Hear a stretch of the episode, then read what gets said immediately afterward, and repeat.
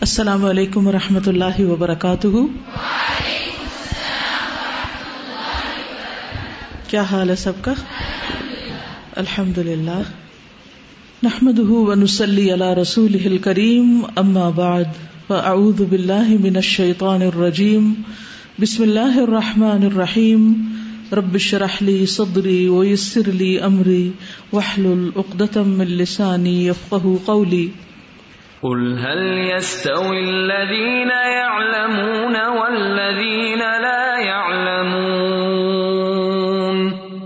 وإذا قيل انشزوا فانشزوا يرفع الله الذين آمنوا منكم والذين أوتوا العلم درجات والله بما تعملون خبير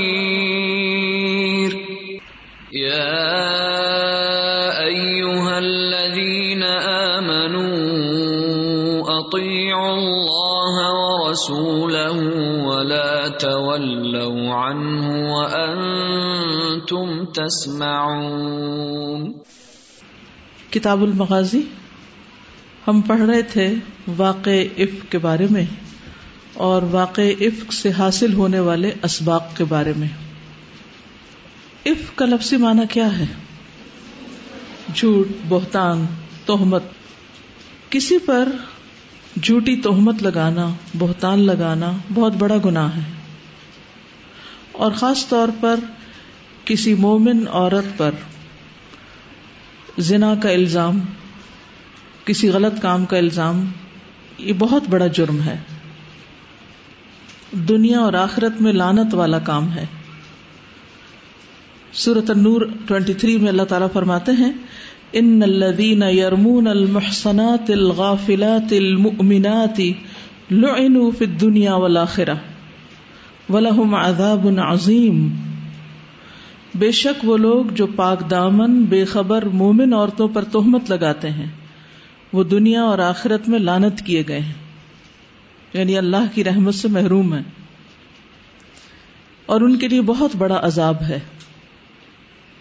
یعنی اس فیل کی سزا بھی بہت سخت ہے اللہ کے ہاں۔ اس لیے کبھی بھی کسی کی عزت کے بارے میں بات کرتے ہوئے سوچ سمجھ کر زبان کھولنی چاہیے۔ اور اگر کوئی شخص کسی کے بارے میں کچھ ایسی بات کر بھی رہا ہو، تو اس کی ہاں میں ہاں بھی نہیں ملانی چاہیے۔ اگر کسی کے بارے میں آپ کو کچھ ایسا معلوم ہو پتا ہو، اور حقیقت بھی آپ کو معلوم ہو، تو بھی دوسرے مسلمان کی پردہ پوشی کرنی چاہیے۔ اور اگر معلوم ہی نہیں، پھر تو کوئی جواز ہی نہیں بنتا کہ انسان کسی کے بارے میں کسی بات کی تصدیق کرے یا پھر اپنی زبان کھولے۔ کیونکہ یہ کبیرہ گناہوں میں سے ہے۔ سات ان گناہوں میں سے ہے جو ہلاک کرنے والے ہیں منہ بکات ہے ابو حرارا رضی اللہ عنہ سے روایت ہے کہ نبی صلی اللہ علیہ وسلم نے فرمایا، سات ہلاکت خیز گناہوں سے بچو۔ صحابہ نے عرض کیا، اے اللہ کے رسول، وہ کیا ہیں؟ آپ نے فرمایا، اللہ کے ساتھ کسی کو شریک ٹھہرانا، جادو کرنا کسی جان کو قتل کرنا جسے اللہ نے حرام ٹھہرایا ہے، مگر حق کے ساتھ سود کھانا، یتیم کا مال ہڑپ کرنا، لڑائی کے دن پیٹ پھیر کر بھاگ جانا، پاک دامن، ایمان والی بولی بھالی خواتین پر زنا کی تہمت لگانا۔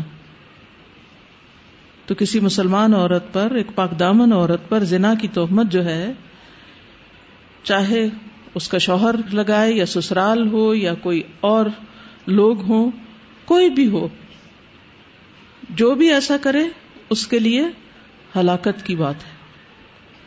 آخرت میں بھی اس کی سزا بہت سخت ہے۔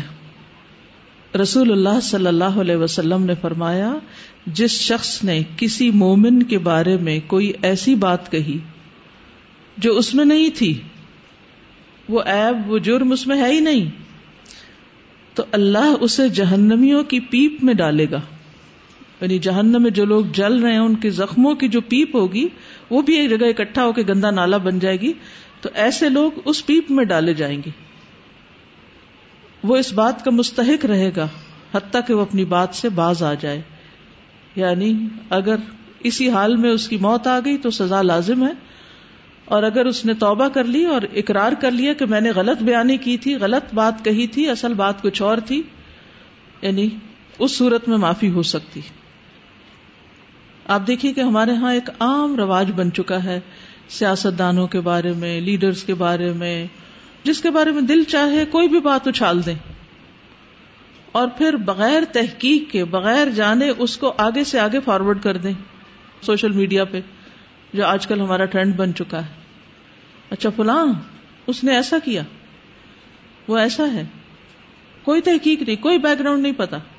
بس صرف ایک طرف کی بات سنی، اس کو سچا سمجھا اور اسے ہزار لوگوں میں آگے پھیلا دیا۔ تو یہ اس شخص کی تو عزت مامال جو ہونی ہے ہونی ہے۔ عزت کا مالک تو اللہ ہے، لیکن ایسا کرنے والے خود اپنے لیے بہت بڑی مصیبت مول لے رہے ہیں۔ کسی ایسی بحث میں، کسی ایسی ڈسکشن میں، کسی ایسی خبر میں کوئی حصہ نہ لیں۔ جب تک کہ یقین اور یقین بھی ہو، تب بھی ہم کس کیپیسٹی میں کسی بات کو اچھالنے کے لیے بات وہاں کریں جہاں سے اس کا کوئی نتیجہ بھی نکلنے والا تو سنی سنائی باتوں کو، افواہوں کو، لوگوں کے بارے میں کچھ چیزوں کو آگے نہیں کرنا چاہیے۔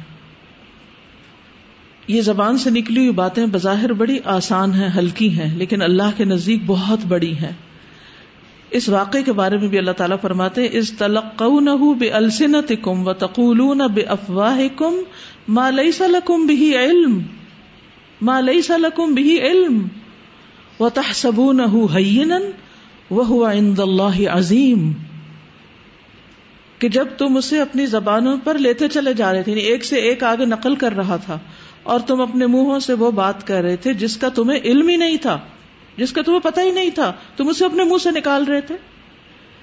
بتا سبو نہ اور اس کو تم بڑی ہلکی بات سمجھ رہے تھے، آسان چیز سمجھ رہے تھے۔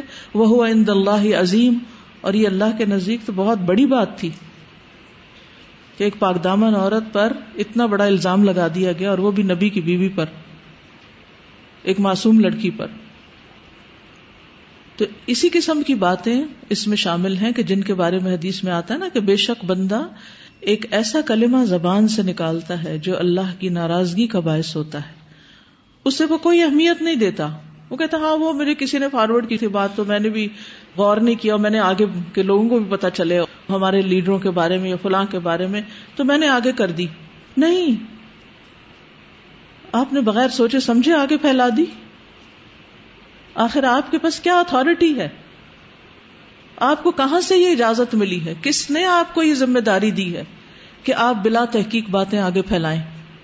ہاں وہ کسی کے بارے میں بھی ہو اور آپ دیکھیے کہ اگر کوئی کرپٹ ہے بھی، مثلا مان لیا وہ ہے، تو کرپشن کی کہانیاں عام کرنے سے اور لوگوں میں پھیلانے سے کرپشن رکتی ہے یا اور پھیلتی؟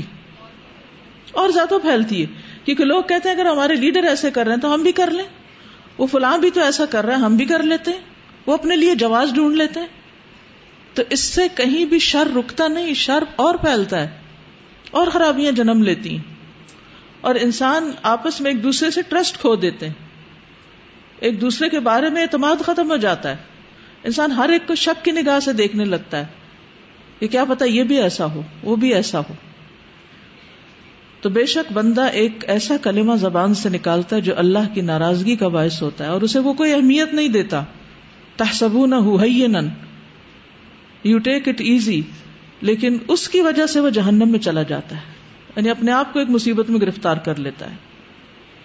ابو حرارا کہتے ہیں، رسول اللہ صلی اللہ علیہ وسلم نے فرمایا، بے شک بندہ ایک بات زبان سے نکالتا ہے اور وہ اس کے متعلق سوچتا نہیں کہ کتنا بڑا گناہ ہے، جس کی وجہ سے وہ دوزخ میں اتنی دور پھسل کر گرتا ہے جتنی مشرق اور مغرب کے درمیان مسافت ہے۔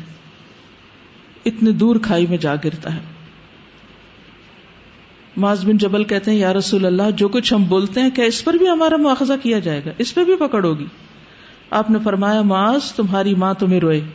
لوگوں کو ان کے چہروں کے بل، یا فرمایا ان کے نتنوں کے بل، ناک کے بل، جہنم میں ان کی زبان کی کٹی ہوئی کھیتیوں کے علاوہ بھی کوئی چیز اوندھا گرائے گی؟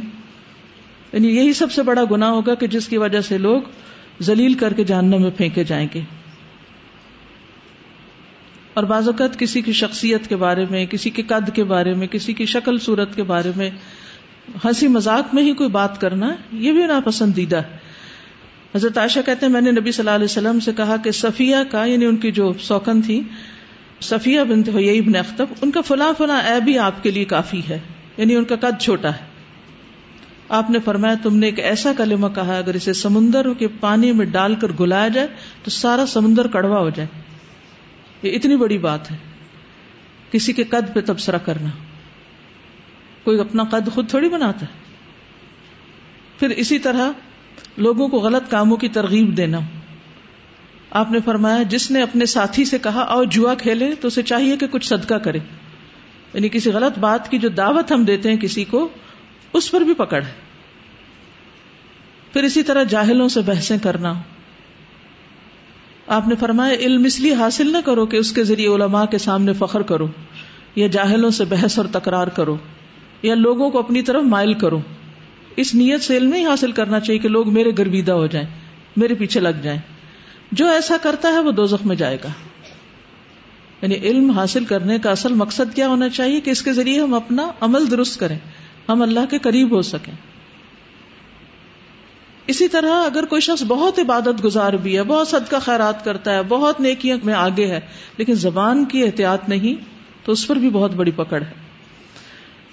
ابو ہرارا کہتے ہیں کہ ایک شخص نے کہا، اللہ کے رسول فلاں عورت کثرت سے نماز، روزہ اور صدقہ کرنے میں مشہور ہے۔ بڑے بڑے نیکی کے کام کرتی۔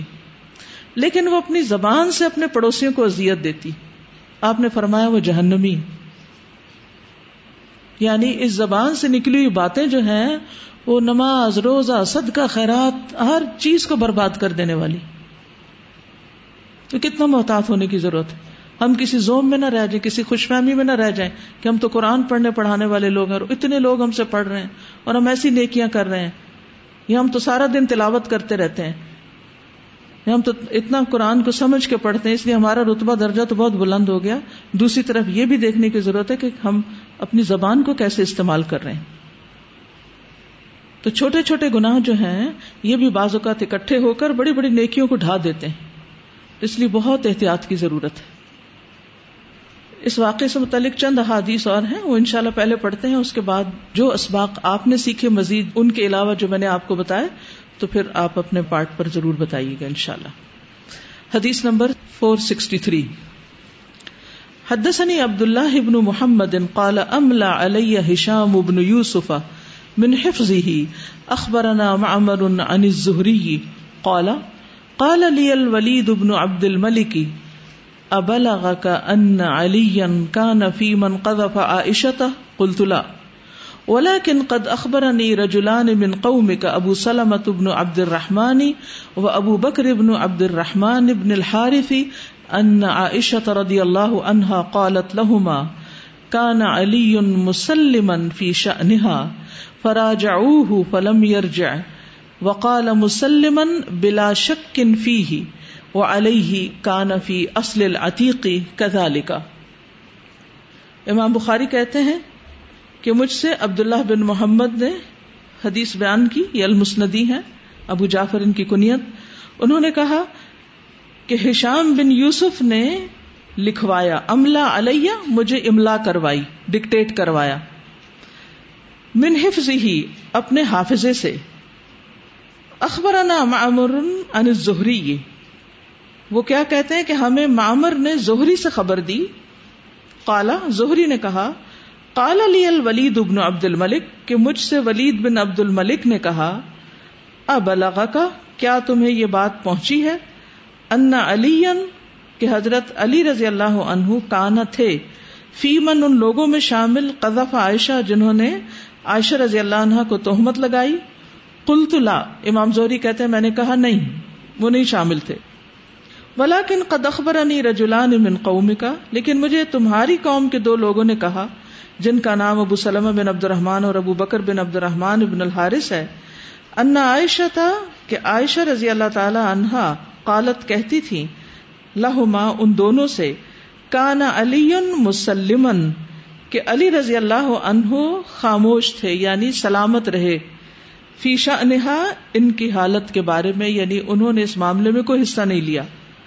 فراجعوہ، تو انہوں نے دوبارہ یہ بات پوچھی، فلم یرج تو انہوں نے پھر یہی کہا یعنی دوبارہ وہی بات کہی۔ وقال مسلمن، کہا مسلم۔ کہ کوئی اس میں شک نہیں کہ وہ سلامت رہے۔ بلا شکن فی ہی بغیر کسی شک کے۔ وہ علیہ ہی کان فی اصل عتیق کی کزال کا اور علیہ کا لفظ جو ہے، یہ اصل عتیق ہوتا پرانے نسخے میں اسی طرح لکھا گیا ہے۔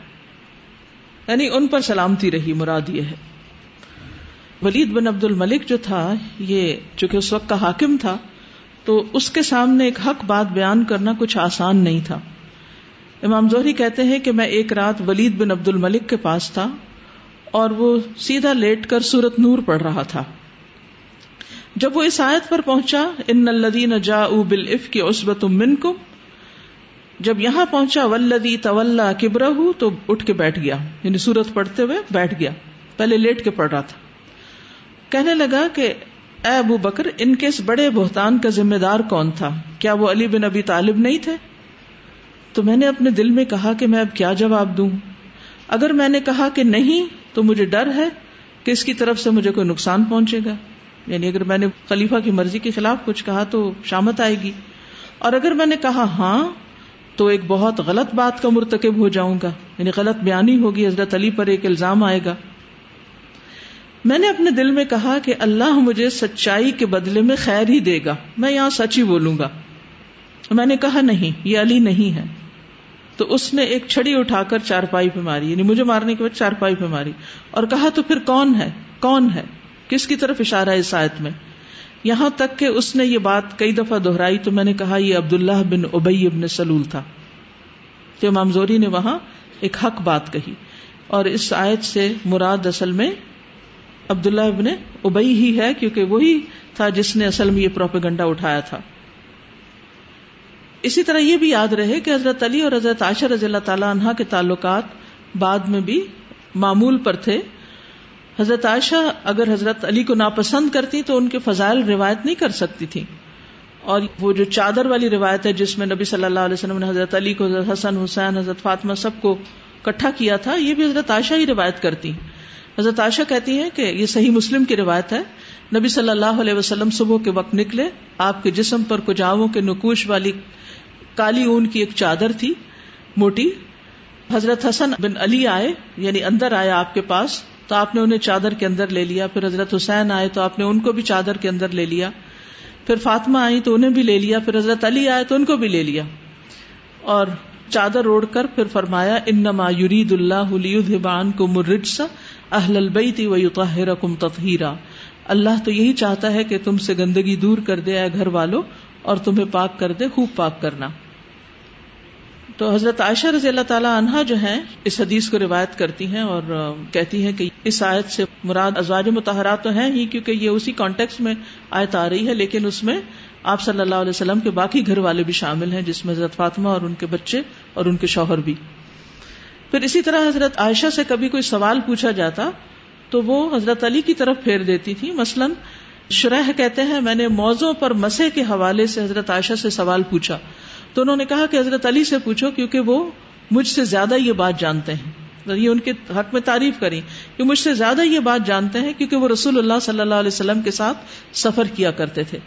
تو وہ کہتے ہیں کہ میں پھر حضرت علی کے پاس گیا تو انہوں نے بتایا کہ رسول اللہ صلی اللہ علیہ وسلم مسافر کے لیے تین دن اور تین رات یعنی موضوع پر مسے کی اجازت دیتے تھے اور مقیم کے لیے ایک دن اور ایک رات۔ اگلی حدیث ہے، حدثنا اموس ابن اسماعیل، حدثنا ابو عوانة عن حسین، عن ابی وائل قال حدثني مسروق ابن الاجدع، قال حدثتني ام رومانہ وهي ام عائشة رضي الله عنها قالت بين انا قاعدة، انا وعائشة اذ ولجت امرأة من الانصار، فقالت فعل الله بفلان وفعله فقالت ام رومان، وما ذاك قالت ابني في من حدث الحديث قالت وما ذاك قالت كذا وكذا قالت عائشة سمع رسول الله صلى الله عليه وسلم، قالت نعم۔ قالت وابو بكر قالت نعم۔ فخرت مغشیا علیہ فما افاقت الا وعليها حمى بنافد۔ فطرحت عليها ثيابها فغطيتها فجاء النبي صلى الله عليه وسلم، فقال ما شأن هذه؟ قلت يا رسول الله اخذت ہا أخذتها الحمى بنافد قال، فلعل في حديث تحدث به. قالت، نعم. فقعدت عائشة، فقالت، والله، لئن حلفت لا تصدقوني، ولئن قلت لا تعذروني.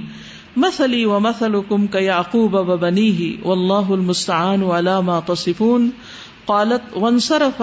ولم يكن شيئا فانزل الله عذرها. قالت، بحمد الله لا بحمد احد ولا بحمدك. امام بخاری کہتے ہیں، ہم سے موسا بن اسماعیل نے بیان کیا، کہا ہم سے ابو ابانا نے، انہوں نے حسین بن عبد الرحمان سے، انہوں نے ابو وائل شقیق بن سلمہ سے۔ شقیق کہتے ہیں کہ، حدثنی مسروق ابن الجدا مجھ سے مسروق بن اجدا نے بیان کیا، قال حدثنی ام رومان۔ اور وہ کہتے ہیں کہ مجھ سے ام رومان نے بیان کیا اور ام رومان کون ہے؟ وہی ام عائشہ رضی اللہ عنہا۔ حضرت عائشہ رضی اللہ تعالی عنہ کی والدہ ہے قالت وہ کہتی ہیں بئی نہ اس دوران انا کہ میں قاعدتن بیٹھی ہوئی تھی، انا و عائشہ، میں بھی اور عائشہ بھی۔ اس ولا جتمرا من الانصار، کہ داخل ہوئی انصار کی ایک عورت۔ فقالت تو کہنے لگی، فعل اللہ بفلان و فعل اللہ فلاں اور فلاں کو تباہ کرے۔ فقالت ام رومان تم رومان کہنے لگی وہ ماضا کا کیوں؟ ایسا کیوں؟ یعنی یہ کیا قصہ ہے؟ قالت کہتی ہیں یعنی وہ عورت جو انصار کی آئی تھی، وہ کہنے لگی، ابنی فی من حدس الحدیثہ میرا بیٹا بھی ان لوگوں میں شامل ہے جنہوں نے یہ بات بیان کی ہے یعنی حضرت عائشہ کے بارے میں۔ قالت، وما کا قالت کزا و کزا وہ کہنے لگی کہ کون سی بات؟ کہنے لگی، فلاں اور فلاں بات یعنی بہتان والی بات۔ قالت عائشہ تو حضرت عائشہ کہتی ہیں سمے رسول اللہ صلی اللہ علیہ وسلم؟ کیا یہ باتیں رسول اللہ صلی اللہ علیہ وسلم تک بھی پہنچ گئی ہیں؟ قالت نعم، کہنے لگی ہاں۔ قالت و ابو بکر؟ کہنے لگی، کیا ابو بکر کو بھی یہ پتا ہے؟ یعنی میرے والد کو بھی پتا ہے؟ یعنی ایک عورت کے لیے یہ بات بہت زیادہ شرمندگی اور امبیرسمنٹ کی ہوتی ہے کہ اس کے بارے میں کوئی ایسی خبر اس کے شوہر یا اس کے والد کو پتا چلے۔ جب یہ انہیں پتا چلا حضرت عائشہ کو قالت نعم، کہنے لگی جی ہاں فخرت مغشی علیہا۔ تو حضرت عائشہ بے ہوش ہو کے گر پڑی۔ یعنی ان سے یہ بات، یہ صدمہ برداشت ہی نہ ہوا کہ لوگ میرے بارے میں ایسی ایسی باتیں کر رہے ہیں جو میرے شوہر اور والد تک بھی پہنچ گئی ہیں، تو وہ بے ہوش ہو کے گر پڑی۔ فما افاقت، تو نہ ان کو افاقہ ہوا اللہ و علیہ ہما، مگر یہ کہ ان پہ بخار آ چکا تھا بنا فدن سردی کے ساتھ۔ فتح تو علیہ فیا بہا تو میں نے ان پہ کپڑا ڈالا۔ ان کی والدہ کہتی ہے کہ میں نے حضرت عائشہ کے اوپر کپڑا ڈالا کیونکہ ان کو سردی لگ کے بخار چڑھ رہا تھا۔ فقت ہی تو ہا تو میں نے ان کو ڈھانپ دیا۔ فجا ان نبی صلی اللہ علیہ وسلم، تو نبی صلی اللہ علیہ وسلم تشریف لائے فقالا تو فرمایا ماشا انہادی ہی ان کا کیا حال ہے؟ ان کو کیا ہوا ہے؟ کل تو یا رسول اللہ، میں نے کہا اللہ کے رسول اخذت حلحما بنا فدن کہ ان کو سردی لگ کے بخار چڑھ گیا۔ کالا فلا اللہ فی حدیث تو حدس آپ نے فرمایا شاید ان باتوں کی وجہ سے جو ان کے بارے میں کہی جا رہی ہیں۔ قالت نام تم میں رومان کہنے لگی جی ہاں یہی وجہ ہے۔ فقادت عائشہ تو حضرت عائشہ بیٹھ گئی فقالت تو کہنے لگی او اللہ ہی اللہ کی قسم ل حلف تو اگر میں قسم بھی کھا لوں یعنی قسم کھا کے بھی بات کروں، لا تو صدقونی تو تم مجھے سچا نہیں مانو گے۔ ولا ان قل تو اور اگر میں کہوں یعنی معاملے کی حقیقت، لا تعذرونی تو تم میرا عذر قبول نہیں کرو گے۔ مسلی و مسلکم میری مثال اور تمہاری مثال ویسے ہی ہے۔ کہ یعقوب و بنی ہی جیسے حضرت یعقوب اور ان کے بیٹوں کی تھی۔ یعنی بیٹوں نے جو اپنے باپ کے ساتھ سلوک کیا، آج تم لوگ میرے ساتھ وہی سلوک کر رہے ہو۔ واللہ المستعان علی ما تصفون، اور اللہ ہی سے مدد چاہی جائے گی ان باتوں پر جو تم کہہ رہے جو بیان کر رہے ہو۔ قالت کہتی ہیں ون سرفا اور آپ یہ بات سن کر چلے گئے۔ ولم یقل شعی ان آپ نے کچھ بھی نہیں کہا۔ فنزل اللہ عذرہا تو اللہ نے حضرت عائشہ کا عذر یا ان کی پاک دامنی کی بات نازل فرما دی۔ قالت، کہتی ہیں، بحمد اللہ ہی اللہ کی حمد کرتی ہوں، لا بحمد احدن کسی اور کی حمد نہیں، تعریف نہیں، ولا بحمد کا اور نہ آپ کی تعریف۔ یعنی صرف اللہ ہی ہے جس نے میرا ساتھ دیا، اس لیے سب شکر اللہ ہی کے لیے۔ اگلی حدیث حدثنی یحییٰ امام بخاری کہتے ہیں مجھ سے یحییٰ نے بیان کیا، حدثنا وکی۔ وہ کہتے ہیں ہم سے وکی نے بیان کیا اناف انہوں نے نافع سے، ان ابن عمر۔ انہوں نے ابن عمر سے، ان ابن ابی ملئی کا تھا ان عائشہ تھا اور وہ ابن ابی ملئی کا سے روایت کرتے ہیں، اور وہ حضرت عائشہ رضی اللہ عنہا سے کانت کہ وہ تھی تقرا پڑھا کرتی اس تلق نہ تلق نہ کو ایک اور کراط کے ساتھ وہ پڑھتی تھی تلق نہ بے السنت کم اپنی زبانوں کے ساتھ وہ تقول اور کہتی الولق ولق کا مانا ہے، الکذب، جھوٹ۔ یعنی جب تمہاری زبانیں جھوٹ بولتی چلی جا رہی تھی قال ابن ابی ملائکا ابن ابی ملائکا کہتے ہیں، وکانت عالم من غیرها اور وہ اس معاملے کو اپنے علاوہ سب سے زیادہ جانتی تھی بدال کا اس کو ان نزل افیہ کیونکہ یہ آیت ان کے بارے میں نازل ہوئی تھی۔ مشہور قرآت تو تلقو نہ ہوئی ہے، لیکن ایک اور قرآت تلقو نہ ہو بھی پڑی گئی۔